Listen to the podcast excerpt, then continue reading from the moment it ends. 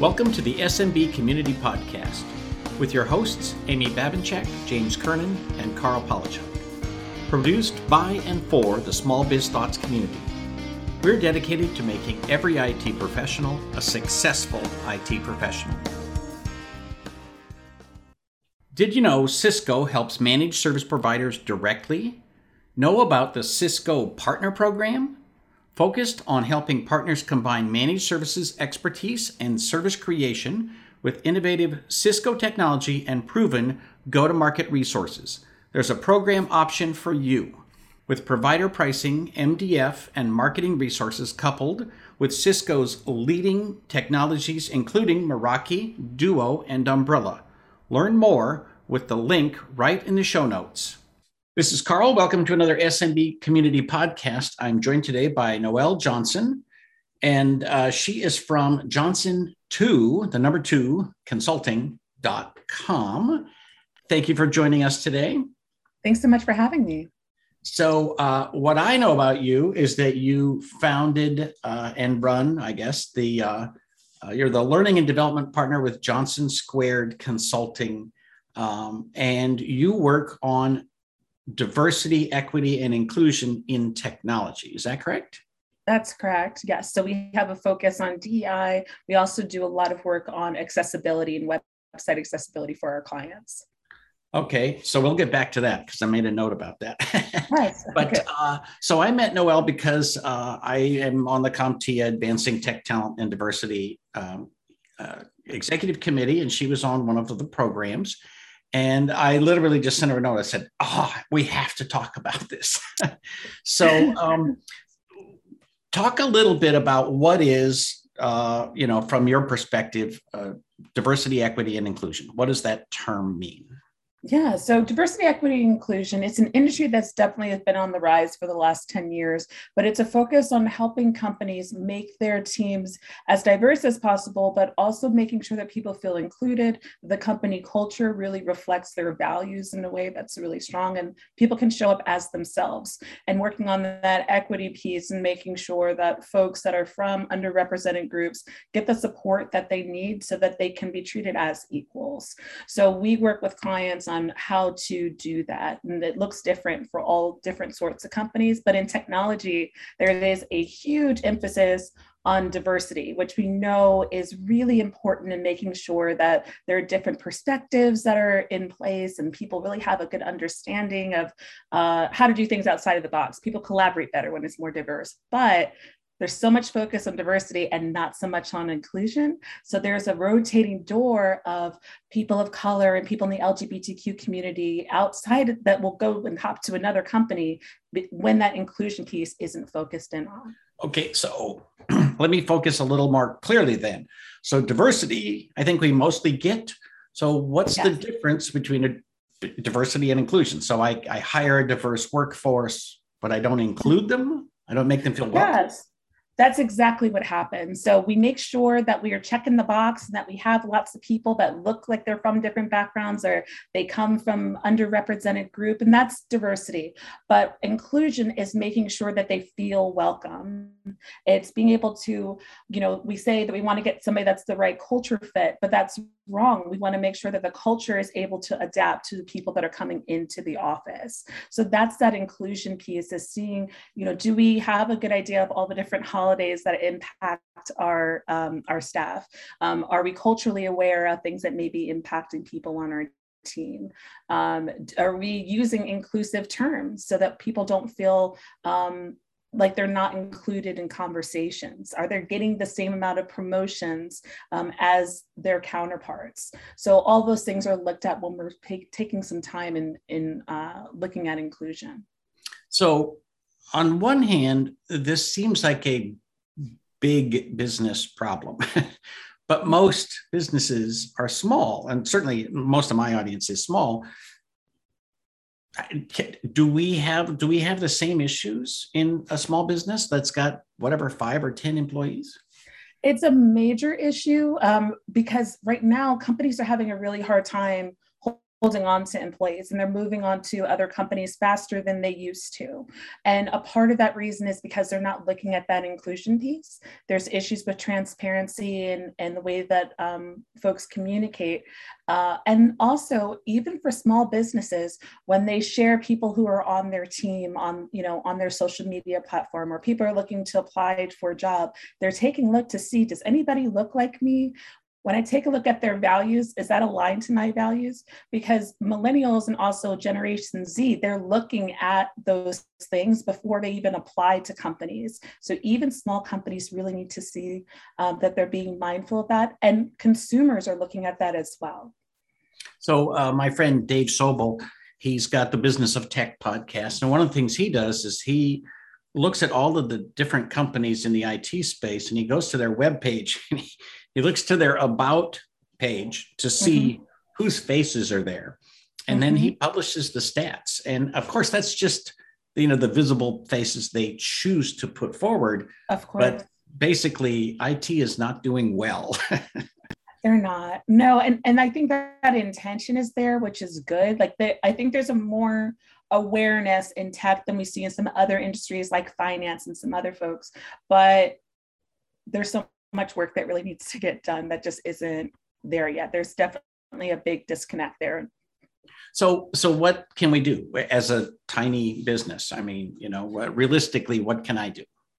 Yeah. So, one of the things I think that's important to take a look at is what your company's values are when it comes to both diversity and also inclusion, and making that very clear on your company's website. So, it, you know, your company could have a statement that looks as you know uh, bold as Ben and Jerry's, or it can look like something that is much more conservative that really fits in with your values. So, but making that clear on what's important to you helps people understand um, if they align to uh, what your company does and, and their values as well. Another thing to take a look at is what are you looking at when it comes to your hiring practices? So we want to really take a look at that make sure that we're not isolating anyone, even accidentally. Maybe you have some words on your job description that are pretty, you know, male focused and it's a really aggressive and it's going to tell a woman who might be interested in, in coming on, oh, this is an all boys club. I'm not going to be welcomed here because everything is so aggressive and assertive and it just doesn't really fit in with me. So really taking a look at that language is another thing businesses can do. Um, and we're big on accessibility, which I know that we um, just touched on uh, briefly, but I think really taking a look at your websites and making sure that they're accessible and that they're ADA compliant is really important for the folks that are coming to your websites.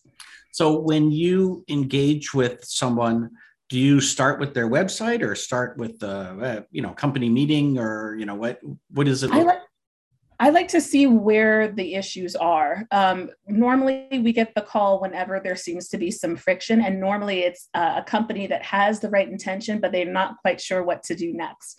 So sometimes what they need to do is to send out a survey to their team um, to get some insights in there because I think that's a great place to start to understand what your um, what your staff is looking for because they don't always tell it to the managers um, and they'll keep it to themselves. So having somebody from the outside asking those questions makes things a little bit more open. Uh, sometimes what people need is that website piece and taking a look at their statements and their policies, and we can come in and do that. So it just depends on where those weak spots are. Some companies really seem to have it together when it comes to inwardly what inclusion looks like, but people on the outside can't really view that. So they need help that way. But most of our clients need more help internally. So they it's possible to sort of make people feel included, but not not, not have the rest of the world see that you're doing that. Exactly. Yeah. And we don't want to you know miss out on those opportunities we really want people to see where where your heart is so um, i'm also interested in this whole concept of showing up with your whole self, mm-hmm. Mm-hmm. And, uh, which was a, a, really interesting thing that you talked about. And mm-hmm. um, you know, people I think are are coming around to the fi- fact that there's actually research that shows that a more diverse workforce makes more money, is more energized, all kinds of stuff. Um, but then you got to take it to the next step and say, okay, we're not getting all the diversity because we don't let people show up as themselves. What mm-hmm. what is that about? Talk about that a bit. Yeah, so it looks differently to different companies, but what we see a lot of is you're expected to adjust yourself to fit what the what the majority of the company looks like and what their background is.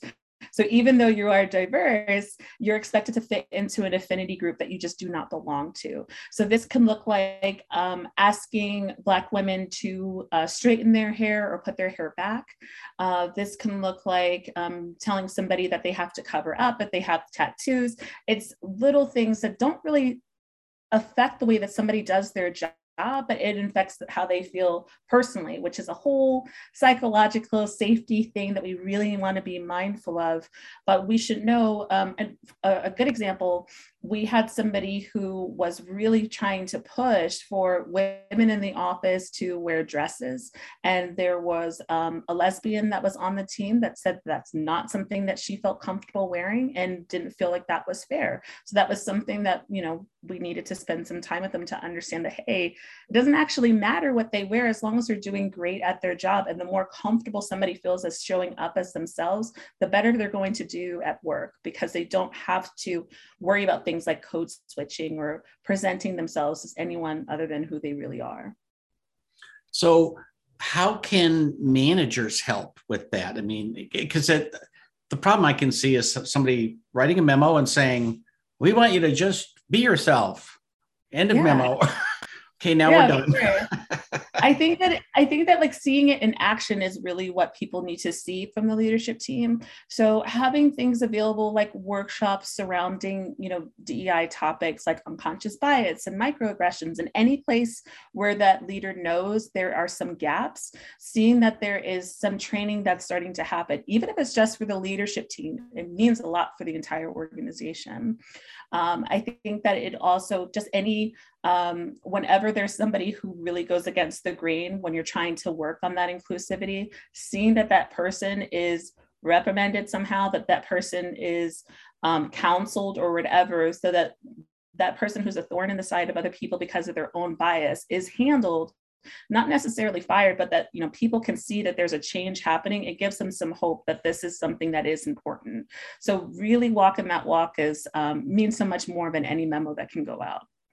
So um, I honor you for trying to get this work done. I have to say, it seems like a such a tough topic because, I mean, my guess will be that this just because of the title, this podcast will get fewer viewers than normal, fewer listeners mm-hmm. than normal, because mm-hmm. people don't want to talk about tough things, especially when it comes to work. And so, um, you know how do you how do you get people to basically say look this is good for your business you should sit down and listen to it you know yeah i mean i think that a lot of people when they're considering what they need to do with DEI, they can get overwhelmed by one, but there's also a lot of shame that comes along with it. We specialize in a no shame approach to everything that we do. We know that everybody starts somewhere, and keeping in mind that um, it's a journey and and, it, and, you're not going to get there right away. It's important um, but it isn't something that is comfortable. I always tell people there's no growth in comfort.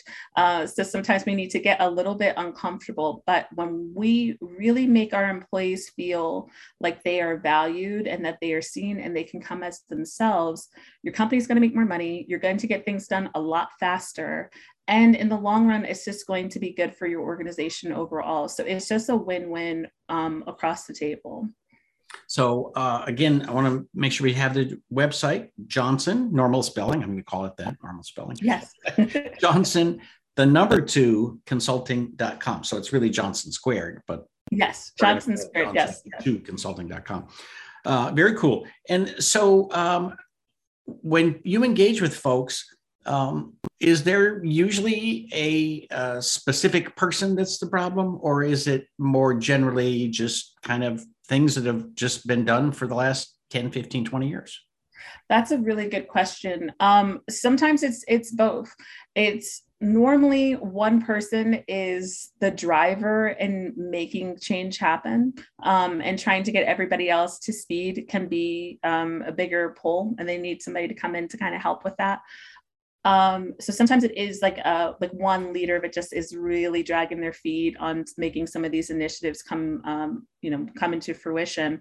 But sometimes it's just the industry, and like this is the way that it's always been. It's always been fine when I've been hiring people from the same college that I went to. We always have great people on the team, and they just are missing what's really important. And unfortunately, what happens in these scenarios is that they don't know it's an issue until a lawsuit comes up, um, which has been the scenario in a few of the, the small businesses that we've worked with. So, um, you mentioned that uh, words in advertising and whatever can make people sort of feel not welcome. Mm-hmm. Are there mm-hmm. words? Are there are there sample advertisements that make people feel like they are welcome like we're, we actually want you to apply yeah, um, I think that keeping things gender neutral is really important. Um, I think having on your, if you have a job description out, having the salary range is really important no matter what, like whatever your goal is, like making that very clear is going to be helpful with you getting the right folks. Um, but being able to have your values on your job description is good for people to know that they're going to be welcome. So it's so much more than just like that EEOC statement that's at the bottom because like right. no one's really reading it. It feels like fine print. But if you talk about how employees are valued in the company and how you value your customers, is just really good for somebody who's applying to um, to know that you're going to be a great company to work for. So you would add a, an actual paragraph that says, "We Absolutely. welcome everybody." Da, da, da, da. Yes. So very cool. Now, one of the things, I mean, in IT right now, there's such a shortage of everybody from top to bottom, programming, technicians, help desk. Mm-hmm. Uh, most people today are just trying to get somebody to show up uh, for work. Yeah. Um, so how how do we, you know, try to include people in an environment where you know there's just not that many people applying in the first place? I think being mindful of where you're posting job descriptions is, is important. So where those job postings are is going to be telling on who you get. Um, so if you're just posting on, um, oh, and uh, that big tech job um, board. Monster. Just, Monster is um is one of the older ones, but there's one that's like very specifically just for tech people, but it's only men that tend to be on there, so that just isn't a good one, anyways. So maybe I don't mention it. Um, but I'm a really big fan. Like, if you're looking to get more women, there's um, job boards that are specifically for women in tech, like uh, PowerToFly. So, if that's something that you're looking for, then that's going to be a good place for you to go. If you're looking for other people in different demographics, there are job boards specifically for people who are having a hard time finding the roles and they don't know if you're going to be a safe company to work for. But when they see you on these job boards, it's a good indication of, hey, you know, this is what's happening. Also, letting people know that um, our are, you know, outside of your affinity group that you're hiring and to share it with other people is a good way for them to share it with people that um, may have a different background than yours. So definitely like utilizing that network and letting people know is, is uh, a little bit easier than just putting it on, you know, LinkedIn or one of the other job big job boards. Um, and you know, I think there's probably a tendency that people people go to their friends on Facebook, LinkedIn, and so forth, and say, "Hey, we have a job," um, but that that may not be any more diverse than their company already because it's the same pool of people that they already hang out with.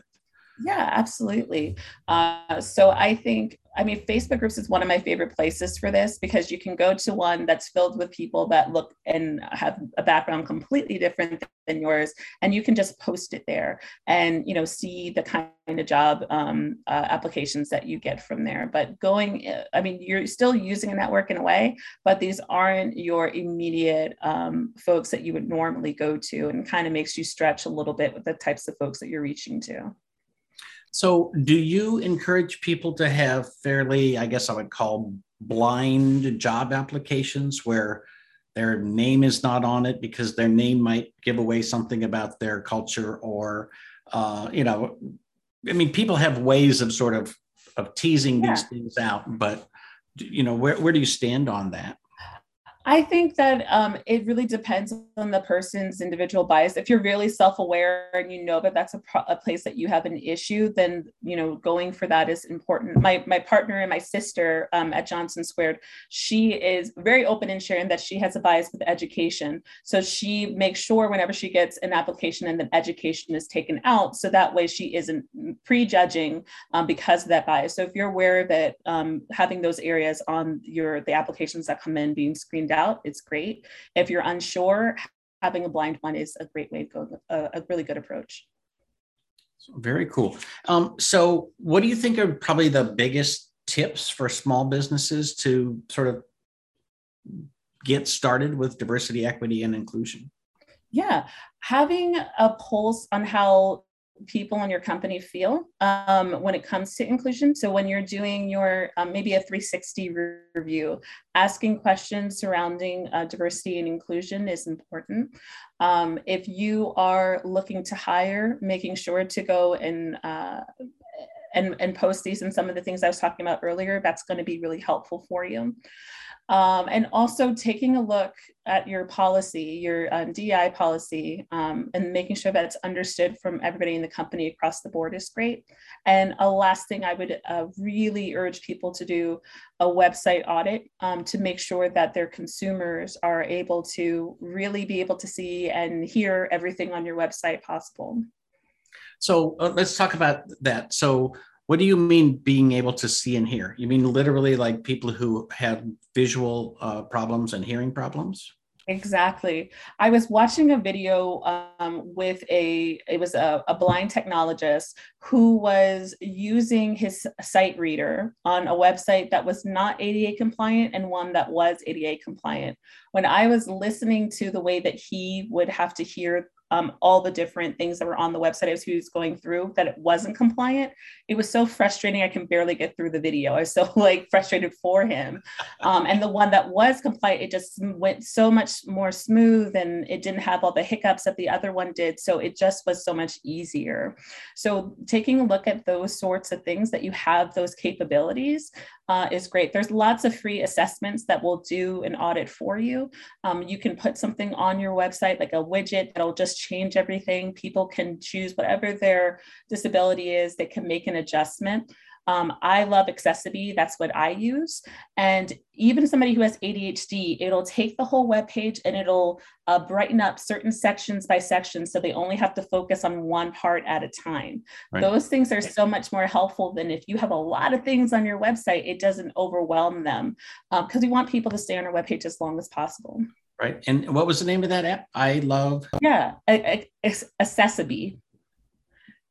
So it is, yeah. So accessiBe is A C C E S S I B E dot com.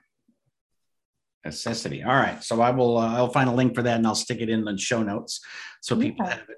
So so then I don't have to hire a, a programmer full time to completely redo my website. I can just get it. It's like a WordPress plugin, Yes. Yep. You can just get the plugin. Um, they have some more things that you can add into that. They give you a report of more things that can that you can you know take it up to the next level if you wanted to, but they give you enough so that your that your site is ADA compliant. And there's some other ones out there like Audio Eye and some other that are competitors that are still super great.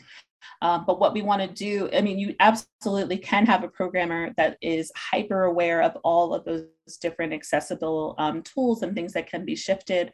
But for a lot of us, we just want to be able to do something that's nice and quick. So I really like using these sorts of tools just so I can just have that little bit of code in there and it's done. Right. And is this um, something that you, when you say ADA compliant, is this required by law? Yes, it is required by law because your website is seen as a place. And we need to make sure in America, you have to, all places need to be accessible for everyone, and websites are considered. Um, uh, so, um, would you say it is a, a full 1% are compliant, or do you think it's less than 1% of websites are compliant? oh, that's such a good question. Um, I think like some of the major companies, I think a a lot of them are, but with small businesses, I would say it's probably like one or two percent at the most that are ADA compliant. So it's it's not many. So what's and, interesting is this is this is not a to me anyway, this is not a very visible thing in that I think about if I go to Microsoft.com, it's mm-hmm. probably ADA compliant. Yes. But how would I even know that? Like what is there something I would see? It's something if you don't have um, a disability you might not notice any of the things that um, you know some of these other you know little widgets and stuff have to offer. Um, but people with different disabilities they can plug in certain tools that will work really well with certain websites but it won't work with a lot of these small businesses websites. So you don't really know off the bat what those problems might be but it's something that larger corporations are always looking at. For yourself you can do a free audit of all the things that you need to, to shift and that's uh, a good place to start is just getting that audit done. Right. Um, so if people want to contact you what's the best way? Linkedin or your website or? Yeah so my website's a great place to contact us, Johnson Squared Consulting. So it's johnson2consulting.com. On LinkedIn, I'm Noelle C. Johnson. Wow, you got uh, your real name. Yeah, I did. I know very few Johnsons who have a real name on LinkedIn. I know. I've been on uh, LinkedIn since jump, like since I was working in the deli as a teenager. So yeah, that's, that's kind of your ultimate resume is to to have your real name on LinkedIn. So yeah, it is.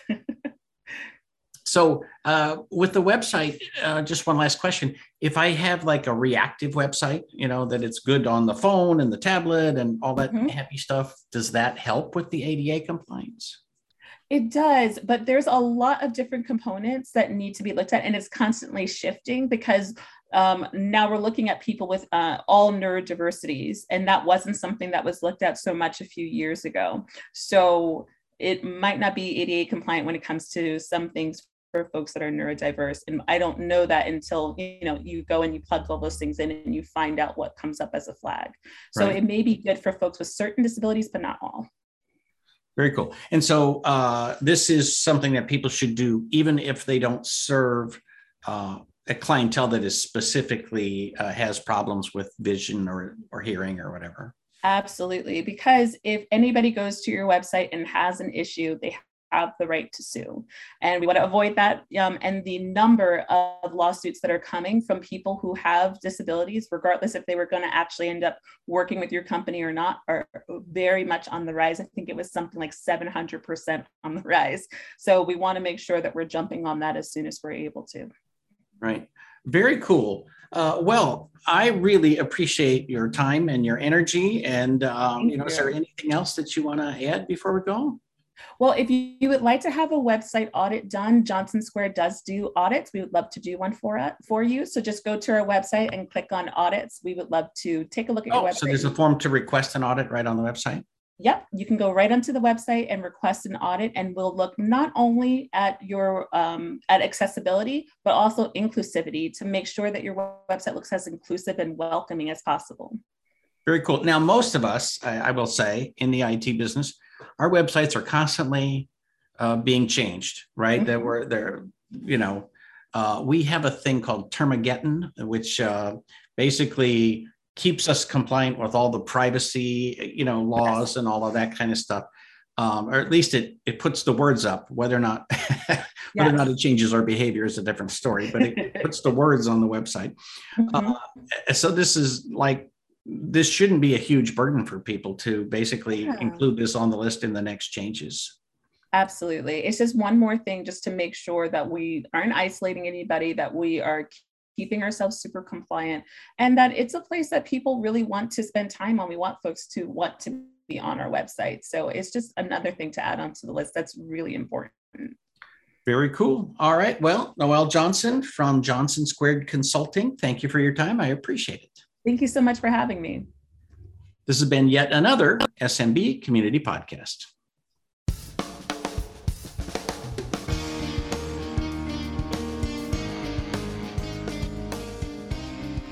Thank you for tuning in to the SMB Community Podcast. If you found this useful, interesting, or fun, please subscribe, share with your friends, and give us a thumbs up on your favorite social media.